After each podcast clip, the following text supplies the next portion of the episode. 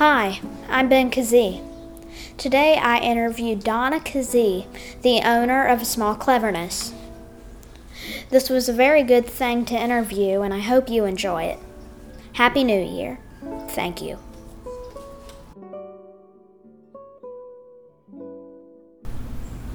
Hello, everyone. Today we will be interviewing um, the founder of a well known store in Orange Park, Mrs. Donna Kazee.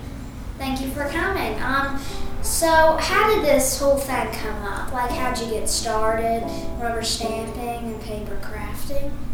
I started rubber stamping about 30 years ago. I met someone in a craft class that was unrelated to rubber stamping, and she showed me how to do heat embossing with rubber stamps, and I was hooked. And why were you in that craft class? My children had gotten older, they were in school, and I had some free time, and I was always interested in crafts, and I wanted to try something new. So, um, and how, where, what was like the next step for you? Like, how did you take that little hobby into like the next thing? The woman who showed me how to do it sold rubber stamps. This was before there were any rubber stamp stores in Florida, and it was before anyone was selling rubber stamps as home parties.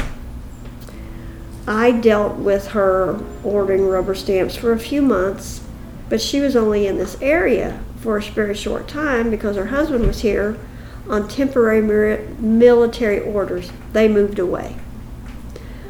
I ordered from her a couple times when she was in California, and then I decided that was too inconvenient, so I started selling rubber stamps out of my home like she did.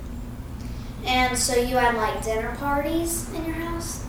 I didn't have dinner parties. The first meeting I had included everyone I knew that I thought would be interested in this new craft. Some of them wanted me to do a party at their home. So I did home parties where the homeowner would invite her friends and I would come over and show them how to make cards with rubber stamps. And I did that for six months. Then I ran out of contacts. I knew nobody else who wanted to have a rubber stamp party at their home. And what did you do next? Then I put my rubber stamping materials in three different consignment shops. At that time, a few shops around would take pre made craft items or other things in their shops. They would take a commission, they would keep part of the sale price I would keep part of it, and that's how I sold stamps. There were three stores one in Gainesville, one in Orange Park, and one in Jacksonville. I did that for 18 months. And um, at the time, um, were you like still into stamping or were you kind of edging off? I was getting more involved with it every day and liking it a lot and wanting to teach other people how to do it. Mm-hmm. Um, so it was after that. After I had the stamps in those three shops for 18 months, I decided that my customer base was sufficiently large enough for me to try having my own store devoted entirely to rubber stamping. And at the time, was it the only rubber stamping store in Florida? By that time, a woman I had met, a local woman, she lived in Jacksonville, I lived in Orange Park. We were introduced through one of the first rubber stamping companies in those days, and that was Personal Stamp Exchange. We had gotten together a few times, and she actually opened a store in St. Augustine before I opened mine in Orange Park. Mm-hmm. And how did you feel when you first opened your shop? I hoped that it would be successful. And were you nervous? I was too busy to be nervous. Mm-hmm. Um, and ha- like, that, were your like um, kids excited for you? Were they still young and didn't care? My children were boys, and they had very little interest in rubber stamping. Um, so they weren't really that pumped. No. And I wanted them to come to my shop when school was over. I made arrangements for the bus to stop close to my shop and so that they could walk to the shop, do their homework after school in the back of my shop, and then we would go home. But they did not like that idea and we didn't do it. So they went home for an hour, a couple hours before I got home. And um, like, how did when did they like? Did they ever start getting or what? Did they ever help start helping out? And if let's say they did, when was that? My youngest son helped me prepare my inventory before I opened the shop. And he enjoyed stamping a little bit for a short period of time. My older son didn't help until he was much older.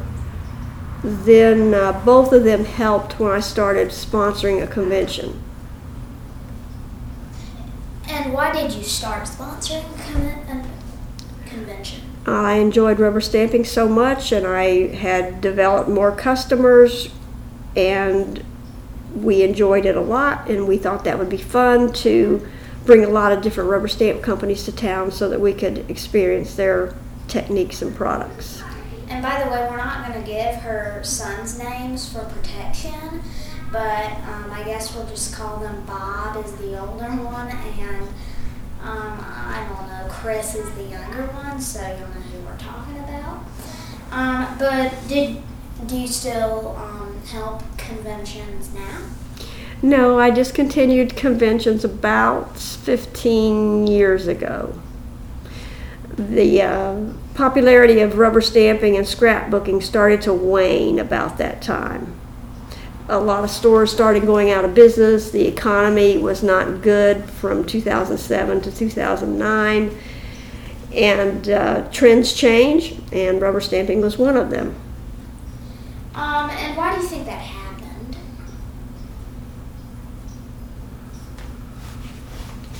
I don't know craft trends always have changed. Sometimes they come back around in popularity, sometimes they don't.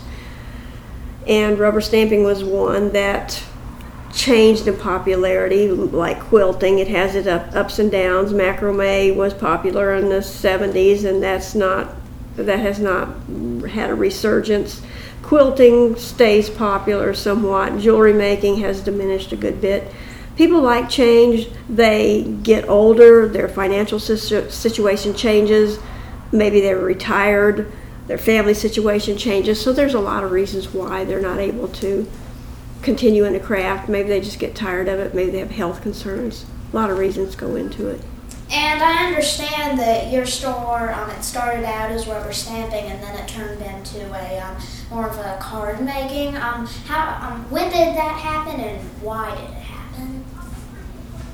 over the years, we've been involved in a lot of different facets of the crafting industry, but everything we did involved rubber stamping in some way. When we did soldering, we might have stamped an image and then we put glass and solder around it to make jewelry. When we did polymer clay, we stamped in polymer clay and made different things with that. We did bookmaking. Um, so over the years, you just gradually got more into uh, paper crafting. Yes, we do some mixed media now, but most of my business revolves around crafting, not as much home decor and the other items that I've mentioned, because my customer base has grown up with my shop. My the average age of my customer is probably about 65. All the things that they've done in the past they don't have as much enthusiasm or interest for because they've done it. And they may be downsizing some, so they don't want to maintain as much crafting supplies in their home as they used to. They may not have as much energy to do what they used to, and they've just settled on rubber stamping and making cards because you can make a pretty card, a pretty project in a very little amount of time compared to, let's say, for example, a quilt or even a baby quilt or knitting a scarf. that takes a lot longer than creating a card. And did you ever quilt in your store? We never did quilting on fabric, but we used some odds and ends of fabric maybe to for book bindings or book covers, but we didn't actually well, we did sew on our paper cards, but we didn't sew fabric.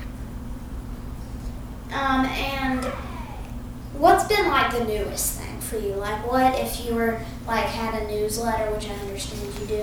What would be the headline that says the latest improvement? What would that be?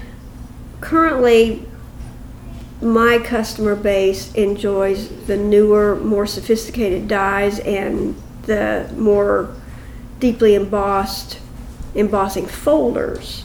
The products are the same, but the designs are new. They also enjoy new papers. Right now, we have a favorite company that produces paper, and they're from Europe. And just if people are wondering, um, what is your favorite die making um, company? My particular favorite right now is Memory Box. I like the sophistication of their dies. Um, but do you mainly sell them or sell like a little bit of them and a lot of the other brands? When a company has a new line, a company that I have established a business with, or a relationship with, or if it's a new company that I haven't ordered from before, I like to get a good selection of their products. When the, when I sell through those, I order more or go to a different company, and that's what keeps my business fresh and interesting. New products.